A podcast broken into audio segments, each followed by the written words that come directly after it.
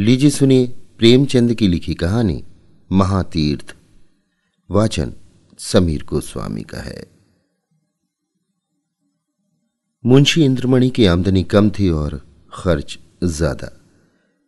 अपने बच्चे के लिए दाई का खर्च न उठा सकते थे। लेकिन एक तो बच्चे की सेवा, शुश्रूषा की फ़िक्र और दूसरे अपने बराबर वालों से हेठे बनकर रहने का अपमान, इस खर्च को सहने पर मजबूर करता था। बच्चा दाई को बहुत चाहता था। हरदम उसके गले का हार बना रहता था। इसलिए दाई और भी ज़रूरी मालूम होती थी। पर शायद सबसे बड़ा कारण यह था कि वो मुरवत के वश दाई को जवाब देने का साहस नहीं कर सकते थे। बुढ़िया उनके यहाँ तीन साल से नौकर थी। उसने उनके इकलौते लड़के का लालन पालन किया था। अपना काम बड़ी मुस्तैदी और परिश्रम से करती थी। उसे निकालने का कोई बहाना नहीं था और व्यर्थ खुचड़ निकालना इंद्रमणि जैसे भले आदमी के स्वभाव के विरुद्ध था। पर सुखदा इस संबंध में अपने पति से सहमत न थी। उसे संदेह था कि दाई हमें लूटे लेती है। जब दाई बाज़ार से लौटती तो वो दालान में छिपी रहती कि देखूँ आटा कहीं छिपा कर तो नहीं रख देती। लकड़ी तो नहीं छिपा देती। उसकी लाई हुई चीज़ों को घंटों देखती, पूछताछ करती बार बार पूछती, इतना ही क्यों? क्या भाव है? क्या इतना महँगा हो गया? दाई कभी तो इन संदेहात्मक प्रश्नों का उत्तर नम्रतापूर्वक देती, किंतु जब कभी बहू जी ज़्यादा तेज हो जाती तो वो भी कड़ी पड़ जाती थी। शपथ है खाती, सफ़ाई की शहादतें पेश करती वाद विवाद में घंटों लग जाते थे। प्राय नित्य यही दशा रहती थी, और प्रतिदिन ये नाटक दाई के अश्रुपात के साथ समाप्त होता था। दाई का इतनी सख्तियाँ झेलकर पड़े रहना सुखदा के संदेह को और भी पुष्ट करता था। उसे कभी विश्वास नहीं होता था कि ये बुढ़िया केवल बच्चे के प्रेम वश पड़ी हुई है। वो बुढ़िया को इतनी बाल प्रेमशीला नहीं समझती थी। संयोग से एक दिन दाई को बाज़ार से लौटने में जरा देर हो गई। वहाँ दो कुंजड़िनों में देवासुर संग्राम मचा था। उनका चित्रमय हाव भाव उनका आग्नेय तर्क वितर्क, उसके कटाक्ष और व्यंग सब अनुपम थे। विष के दो नद थे या ज्वाला के दो पर्वत, जो दोनों तरफ़ से उमड़कर आपस में टकरा गए थे। क्या वाक प्रवाह था? कैसी विचित्र विवेचना। उनका शब्द बाहुल, उनकी मार्मिक विचारशीलता, उनके अलंकृत शब्द विन्यास, और उनकी उपमाओं की नवीनता पर ऐसा कौन सा कवि है जो मुग्ध न हो जाता। उनका धैर्य, उनकी शांति विस्मयजनक थी। दर्शकों की एक खासी भीड़ भी थी। वो लाज को भी लज्जित करने वाले इशारे, वो अश्लील शब्द, जिनसे मलिनता के भी कान खड़े होते सहस्त्रों रसिक जनों के लिए मनोरंजन की सामग्री बने हुए थे। दाई भी खड़ी हो गई कि देखूँ क्या मामला है। तमाशा इतना मनोरंजक था कि उसे समय का बिल्कुल ध्यान न रहा। एकाएक जब नौ के घंटे की आवाज़ कान में आई तो चौंक पड़ी और लपकी हुई घर की ओर चली। सुखदा भरी बैठी थी। दाई को देखते ही त्योरी बदलकर बोली, क्या बाज़ार में खो गई थी? दाई विनयपूर्ण भाव से बोली, एक जान पहचान की मेहरी से भेंट हो गई, वो बातें करने लगी।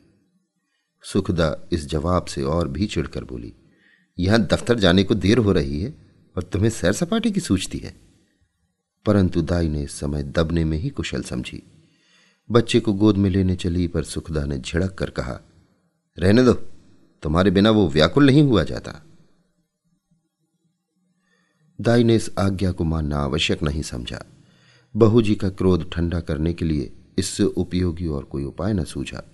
उसने रुद्रमणि को इशारे से अपने पास बुलाया। वो दोनों हाथ फैलाए, लड़खड़ाता हुआ उसकी ओर चला। दाई ने उसे गोद में उठा लिया और दरवाजे की तरफ़ चली। लेकिन सुखदा बाज की तरह झपटी और रुद्र को उसकी गोद से छीन कर बोली तुम्हारी ये धूर्तता बहुत दिनों से देख रही हूँ। ये तमाशे किसी और को दिखाइयो। यहाँ जी भर गया। दाई रुद्र पर जान देती थी और समझती थी कि सुखदा इस बात को जानती है। उसकी समझ में सुखदा और उसके बीच ये ऐसा मज़बूत संबंध था, जिसे साधारण झटके तोड़ ना सकते थे। यही कारण था कि सुखदा के कटु वचनों को सुनकर भी उसे ये विश्वास न होता था कि मुझे निकालने पर प्रस्तुत है। सुखदा ने ये बातें कुछ ऐसी कठोरता से कहीं और रुद्र को ऐसी निर्दयता से छीन लिया कि दाई से सहन न हो सका। बोली बहू जी मुझसे कोई बड़ा अपराध तो नहीं हुआ? बहुत तो पाव घंटे की देर हुई होगी। इस पर आप इतना बिगड़ रही हैं तो साफ़ क्यों नहीं कह देती कि दूसरा दरवाज़ा देखो? नारायण ने पैदा किया है तो खाने को भी देगा। मजदूरी का अकाल थोड़े ही है। सुखदा ने कहा तो यहाँ तुम्हारी परवाह ही कौन करता है? तुम्हारी जैसी लौंड ने गली गली ठोकरें खाती फिरती हैं?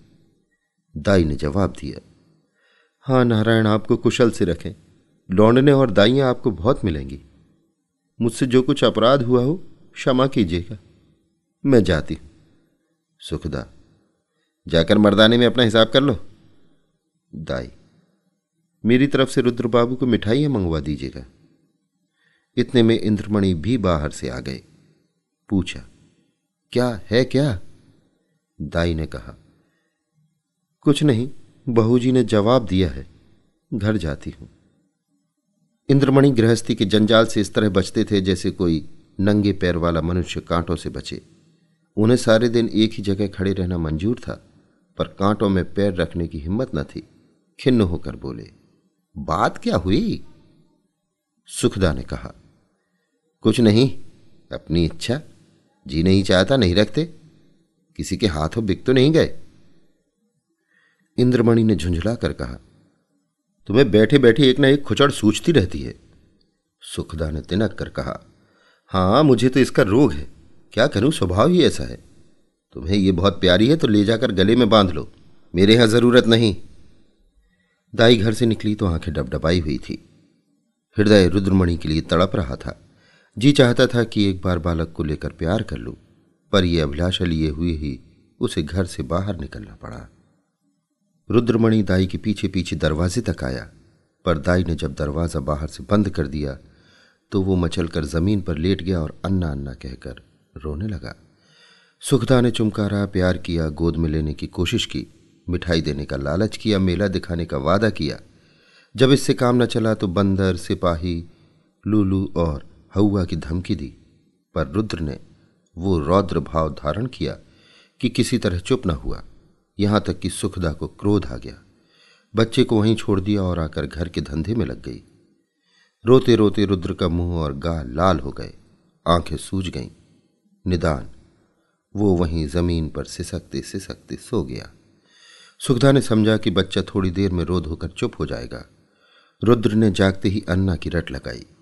तीन बजे इंद्रमणि दफ्तर से आए और बच्चे की ये दशा देखी तो स्त्री की तरफ़ कुपित नेत्रों से देखकर उसे गोद में उठा लिया और बहलाने लगे। जब अंत में रुद्र को यह विश्वास हो गया कि दाई मिठाई लेने गई है तो उसे संतोष हुआ। परंतु शाम होते ही उसने फिर चीखना शुरू किया। अन्ना, मिठाई ला। इस तरह दो तीन दिन बीत गए। रुद्र को अन्ना की रट लगाने और रोने के सिवा और कोई काम न था। वो शांत वो शांत प्रकृति कुत्ता जो उसकी गोद से एक क्षण के लिए भी न उतरता था। वो मौन व्रतधारी बिल्ली, जिसे ताक पर देखकर वो खुशी से फूला न समाता था। वो पंखीन चिड़िया, जिस पर वो जान देता था, सब उसके चित्त से उतर गए। वो उनकी तरफ़ आँख उठाकर भी न देखता। अन्ना जैसी जीती जागती प्यार करने वाली, गोद में लेकर घुमाने वाली, थपक थपक कर सुलाने वाली, गा गा कर खुश करने वाली चीज़ का स्थान उन निर्जीव जीवों से पूरा न हो सकता था। वो अक्सर सोते सोते चौंक पड़ता अन्ना अन्ना पुकार कर हाथों से इशारा करता, मानो उसे बुला रहा है। अन्ना की खाली कोठरी में घंटों बैठा रहता। उसे आशा होती कि अन्ना यहाँ आती होगी। इस कोठरी का दरवाज़ा खुलते सुनता तो अन्ना अन्ना कहकर दौड़ता। समझता कि अन्ना आ गई। उसका भरा हुआ शरीर घुल गया। गुलाब जैसा चेहरा सूख गया। माँ और बाप उसकी मोहनी हँसी के लिए तरस कर रह जाते थे। यदि बहुत गुदगुदाने या छेड़ने से हंसता भी तो ऐसा जान पड़ता था कि दिल से नहीं हंसता, केवल दिल रखने के लिए हंस रहा है। उसे अब दूध से प्रेम न था, न मिश्री से, न मेवे से, न मीठे बिस्किट से, न ताज़ी इमरती से। उनमें मज़ा तब था जब अन्ना अपने हाथों से खिलाती थी। अब उनमें मज़ा नहीं था। दो साल का लहलहाता हुआ सुंदर पौधा मुरझा गया। वो बालक जिसे गोद में उठाते ही नरमी, गर्मी और भारीपन का अनुभव होता था अब सूख कर कांटा हो गया। सुखदा अपने बच्चे की ये दशा देखकर भीतर ही भीतर कुड़ती अपनी मूर्खता पर पछताती। इंद्रमणि जो शांति प्रिय आदमी थे, अब बालक को गोद से अलग न करते थे। उसे रोज साथ हवा खिलाने ले जाते थे, नित्य नए खिलौने लाते थे। पर मुरझाया हुआ पौधा किसी तरह भी न पनपता था। ताई उसके लिए संसार की सूर्य थी। उस स्वाभाविक गर्मी और प्रकाश से वंचित रहकर हरियारी को बाहर कैसे दिखाता? दाई के बिना अब उसे चारों ओर सन्नाटा दिखाई देता था। दूसरी अन्ना तीसरे ही दिन रख ली गई थी। पर रुद्र उसकी सूरत देखते ही मुँह छिपा लेता। मानो वो कोई डायन या चुड़ैल हो। प्रत्यक्ष रूप में दाई को न देखकर रुद्र अब उसकी कल्पना में मग्न रहता। वहाँ उसकी अन्ना चलती फिरती दिखाई देती थी। उसकी वो गोद थी, वही स्नेह, वही प्यारी प्यारी बातें, वही प्यारे गाने। वही मज़ेदार मिठाइयाँ वही सुहावना संसार, वही आनंदमय जीवन। अकेले बैठकर कल्पित अन्ना से बातें करता, अन्ना, कुत्ता भूखे, अन्ना, गाय दूध देती, अन्ना, उजला उजला घोड़ा दौड़े। सवेरा होते ही लोटा लेकर दाई की कोठरी में जाता और कहता, अन्ना पानी, दूध का गिलास लेकर उसकी कोठरी में रखाता और कहता, अन्ना दूध पिला। अपनी चारपाई पर तकिया रखकर चादर से ढांक देता और कहता, अन्ना सोती है। सुखदा जब खाने बैठती तो कटोरी उठा उठाकर अन्ना की कोठरी में ले जाता और कहता, अन्ना खाना खाएगी। अन्ना अब उसके लिए स्वर्ग की वस्तु थी, जिसके लौटने की अब उसे बिल्कुल आशा न थी। रुद्र के स्वभाव में धीरे धीरे बालकों की चपलता और सजीवता की जगह एक निराशाजनक धैर्य, एक आनंद विहीन शिथिलता दिखाई देने लगी। इस तरह तीन हफ़्ते गुजर गए। बरसात का मौसम था कभी बेचैन करने वाली गर्मी, कभी हवा के ठंडे झोंके। बुखार और जुकाम का ज़ोर था। रुद्र की दुर्बलता इस ऋतु परिवर्तन को बर्दाश्त न कर सकी। सुखदा उसे फलालेन का कुर्ता पहनाए रखती थी। उसे पानी के पास नहीं जाने देती। नंगे पैर एक कदम भी नहीं चलने देती। पर सर्दी लग ही गई। रुद्र को खांसी और बुखार आने लगा। प्रभात का समय था। रुद्र चारपाई पर आँख बंद किए पड़ा था। डॉक्टरों का इलाज निष्फल हुआ। सुखदा चारपाई पर बैठी उसकी छाती में तेल की मालिश कर रही थी और इंद्रमणि विषाद की मूर्ति बने हुए करुणापूर्ण आँखों से बच्चे को देख रहे थे। इधर सुखदा से बहुत कम बोलते थे। उन्हें उससे एक तरह की घृणा सी हो गई थी। वो रुद्र की बीमारी का एकमात्र कारण उसी को समझते थे। वो उनकी दृष्टि में बहुत नीच स्वभाव की स्त्री थी। सुखदा ने डरते डरते कहा आज बड़े हकीम साहब को बुला लेते। शायद उनकी दवा से फ़ायदा हो। इंद्रमणि ने काली घटाओं की ओर देखकर रुखाई से जवाब दिया, बड़े हकीम नहीं, यदि धनवंतरी भी आवे तो उसे कोई फ़ायदा ना होगा, सुखदा ने कहा। तो क्या आप किसी की दवा ना होगी? इंद्रमणि, बस, इसकी एक ही दवा है और अलभ है। सुखदा तुम्हें तो बस वही धुन सवार है। क्या बुढ़िया आकर अमृत पिला देगी? इंद्रमणि, वो तुम्हारे लिए चाहे वेश हो, पर लड़के के लिए अमृत ही होगी।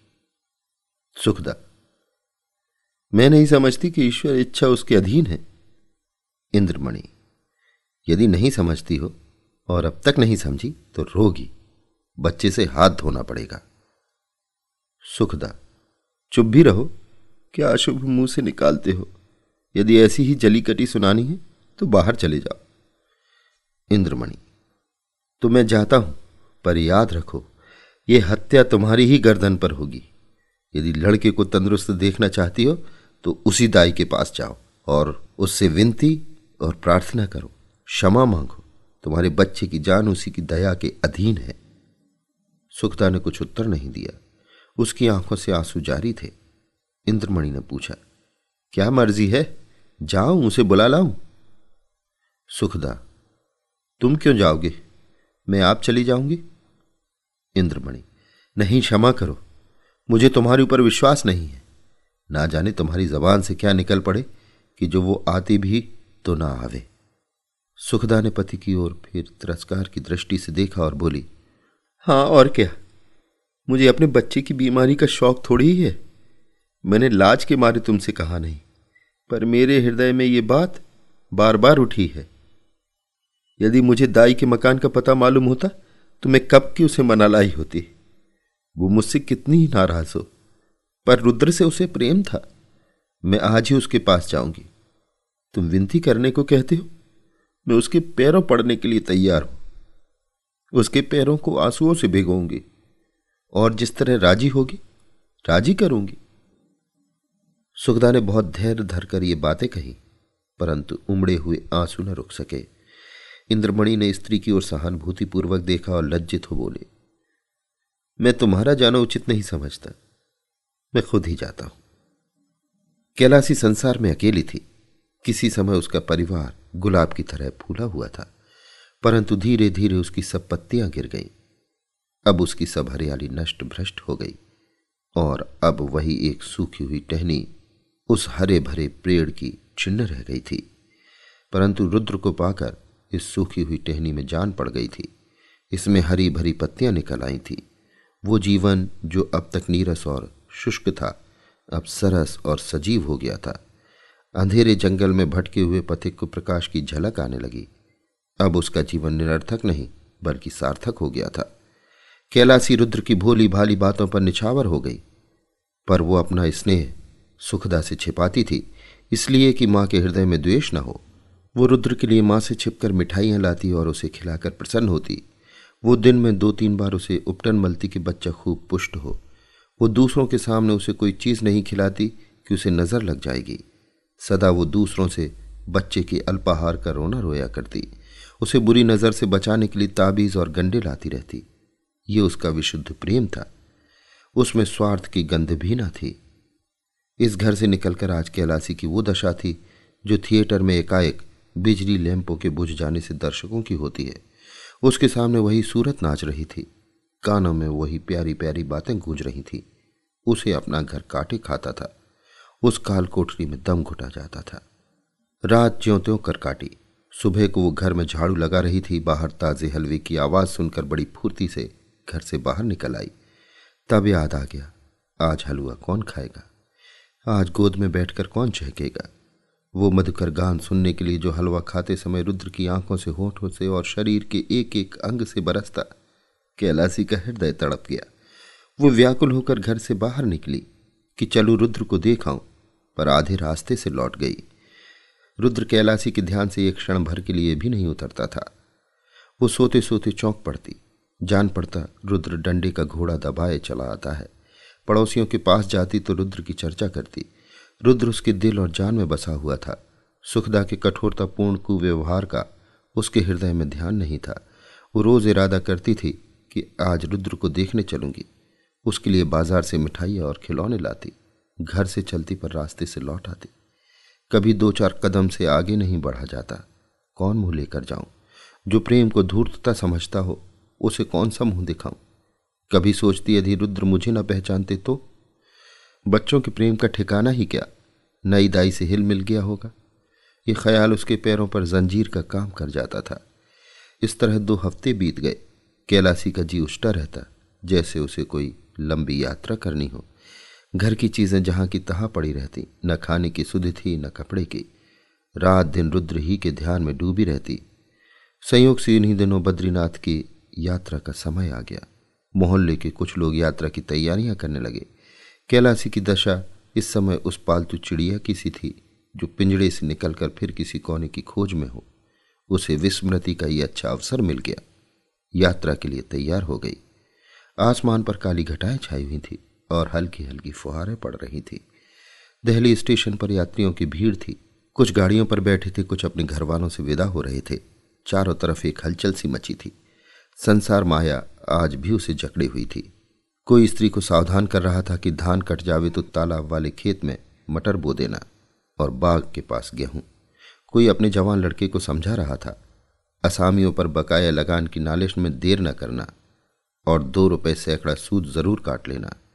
एक बूढ़े व्यापारी महाशय अपने मुनीम से कह रहे थे कि माल आने में देर हो तो खुद चले जाइएगा और चलतू माल लीजिएगा, नहीं तो रुपया फंस जाएगा। पर कोई कोई ऐसे श्रद्धालु मनुष्य भी थे, जो धर्म मग्न दिखाई देते थे। वे या तो चुपचाप आसमान की ओर निहार रहे थे या माला फेरने में तल्लीन थे। कैलासी भी एक गाड़ी में बैठी सोच रही थी, इन भले आदमियों को अभी संसार की चिंता नहीं छोड़ती। वही बनिज व्यापार लेन देन की चर्चा। रुद्र इस समय यहाँ होता तो बहुत रोता। मेरी गोद से कभी न उतरता। लौटकर उसे अवश्य देखने जाऊँगी। या ईश्वर किसी तरह ये गाड़ी चले। गर्मी के मारे जी व्याकुल हो रहा है। इतनी घटा उमड़ी हुई है, किंतु बरसने का नाम नहीं लेती। मालूम नहीं ये रेल वाले क्यों देर कर रहे हैं। झूठ मूठ इधर उधर दौड़ते फिरते हैं। ये नहीं कि झटपट गाड़ी खोल दें। यात्रियों की जान में जान आए। एकाएक उसने इंद्रमणि को बाइसी के लिए प्लेटफॉर्म पर आते देखा। उसका चेहरा उतरा हुआ और कपड़े पसीने से तर थे। वो गाड़ियों में झांकने लगे। कैलासी केवल ये जताने के लिए कि मैं भी यात्रा करने जा रही हूँ। गाड़ी से बाहर निकल आई। और इंद्रमणि उसे देखते ही लपक कर करीब आ गए और बोले, क्यों कैलासी? तुम भी यात्रा को चले? कैलासी ने सगर्व दीनता से उत्तर दिया, हाँ, यहाँ क्या करूँ? ज़िंदगी का कोई ठिकाना नहीं, मालूम नहीं कब आँखें बंद हो जाएँ। परमात्मा के हम मुँह दिखाने का भी तो कोई उपाय होना चाहिए। रुद्र बाबू अच्छी तरह है? इंद्रमणि, अब तो जा ही रही हो। रुद्र का हाल पूछकर क्या करोगी? उसे आशीर्वाद देती रहना। कैलासी की छाती धड़कने लगी। घबरा कर बोली, उनका जी अच्छा नहीं है क्या? इंद्रमणि, वो तो उसी दिन से बीमार है जिस दिन से तुम वहाँ से निकली। दो हफ़्ते तक उसने अन्ना अन्ना की रट लगाई। अब एक हफ़्ते से खांसी और बुखार में पड़ा है। सारी दवाइयाँ करके हार गया। कुछ फ़ायदा ना हुआ। मैंने सोचा था कि चलकर तुम्हारी अनुनय विनय करके लेवा लाऊँगा। क्या जाने तुम्हें देखकर उसकी तबीयत संभल जाए? पर तुम्हारे घर आया तो मालूम हुआ कि तुम यात्रा करने जा रही हो। अब किस मुँह से चलने को कहूँ? तुम्हारे साथ सलूक ही कौन सा अच्छा किया था जो इतना साहस करूँ? फिर पुण्य कार्य में विघ्न डालने का भी डर है। जहाँ उसका ईश्वर मालिक है, आयु शेष है तो बच ही जाएगा। अन्यथा ईश्वरी गति में किसी का क्या वश? कैलासी की आँखों के सामने अंधेरा छा गया। सामने की चीज़ें तैरती हुई मालूम होने लगीं। हृदय भावी अशुभ की आशंका से दहल गया। हृदय से निकल पड़ा, या ईश्वर, मेरे रुद्र का बाल बांका ना हो। प्रेम से गला भराया विचार किया, मैं कैसी कठोर हृदय हूँ। प्यारा बच्चा रो रो कर हलाकान हो गया, और मैं उसे देखने तक नहीं गई। सुखदा का स्वभाव अच्छा नहीं, ना सही। किंतु रुद्र ने मेरा क्या बिगाड़ा था कि मैंने माँ का बदला बेटे से लिया। ईश्वर मेरा अपराध क्षमा करो। प्यारा रुद्र मेरे लिए हुड़क रहा है। इस ख्याल से कैलासी का कलेजा महसूस उठा और आँखों से आँसू बहने निकले। मुझे क्या मालूम था कि उसे मुझसे इतना प्रेम है? नहीं मालूम बच्चे की क्या दशा है। भयातुर हो बोली, दूध तो पीते हैं ना? इंद्रमणि, तुम दूध पीने को कहती हो? उसने दो दिन से आँखें तक नहीं खोली। कैलासी या मेरे परमात्मा अरे कुली कुली बिठा कर मेरा सामान गाड़ी से उतार दे। अब मुझे तीरथ जाना नहीं सोचता। हाँ बेटा, जल्दी कर। बाबूजी, देखो कोई इक्का हो तो ठीक कर लो। इक्का रवाना हुआ। सामने सड़क पर बग्घिया खड़ी थी। घोड़ा धीरे धीरे चल रहा था। कैलासी बार बार झुंझलाती थी और इक्का वान से कहती थी, बेटा, जल्दी कर। मैं तुझे कुछ ज़्यादा दे दूँगी। रास्ते में मुसाफिरों की भीड़ देखकर उसे क्रोध आता था। उसका जी चाहता था कि घोड़े के पर लग जाते, लेकिन इंद्रमणि का मकान करीब आ गया तो कैलासी का हृदय उछलने लगा। बार बार हृदय से रुद्र के लिए शुभ आशीर्वाद निकलने लगा। ईश्वर करे सब कुशल मंगल हो। एक का इंद्रमणि की गली की ओर मुड़ा। अकस्मात कैलासी के कान में रोने की ध्वनि पड़ी। कलेजा मुँह को आ गया। सिर में चक्कर आ गया। मालूम हुआ नदी में डूबी जाती हूँ। जी चाह कि इक्के पर से कूद पड़ू, पर थोड़ी देर में मालूम हुआ कि कोई स्त्री मैके से विदा हो रही है। संतोष हुआ। अंत में इंद्रमणि का मकान आ गया। कैलासी ने डरते डरते दरवाजे की तरफ़ ताका। जैसे कोई घर से भागा हुआ अनाथ लड़का शाम को भूखा प्यासा घर आए। दरवाजे की ओर सटकी हुई आँखों से देखे कि कोई बैठा तो नहीं है। दरवाजे पर सन्नाटा छाया हुआ था। महाराज बैठा, सुरती मल रहा था। कैलासी को जरा ढांढस हुआ घर में बैठी तो नई दाई पुलटिस पका रही थी। हृदय में बल का संचार हुआ। सुखदा के कमरे में गई तो उसका हृदय गर्मी के मध्यान्ह काल के सदृश काँप रहा था। सुखदा रुद्र को गोद में लिए दरवाजे की ओर एक ताक रही थी। शोक और करुणा की मूर्ति बनी थी। कैलासी ने सुखदा से कुछ नहीं पूछा। रुद्र को उसकी गोद से लिया और उसकी तरफ़ सजल नयनों से देख कर कहा, बेटा रुद्र, आँखें खोलो। रुद्र ने आँखें खोली। क्षण भर दाई को चुपचाप देखता रहा, तब एकाएक दाई के गले से लिपट कर बोला, अन्ना आई अन्ना आई! रुद्र का पीला मुरझाया हुआ चेहरा खिल उठा, जैसे बुझते हुए दीपक में तेल पड़ जाए। ऐसा मालूम हुआ मानो वो कुछ बढ़ गया है। एक हफ़्ता बीत गया, प्रातःकाल का समय था। रुद्र आँगन में खेल रहा था।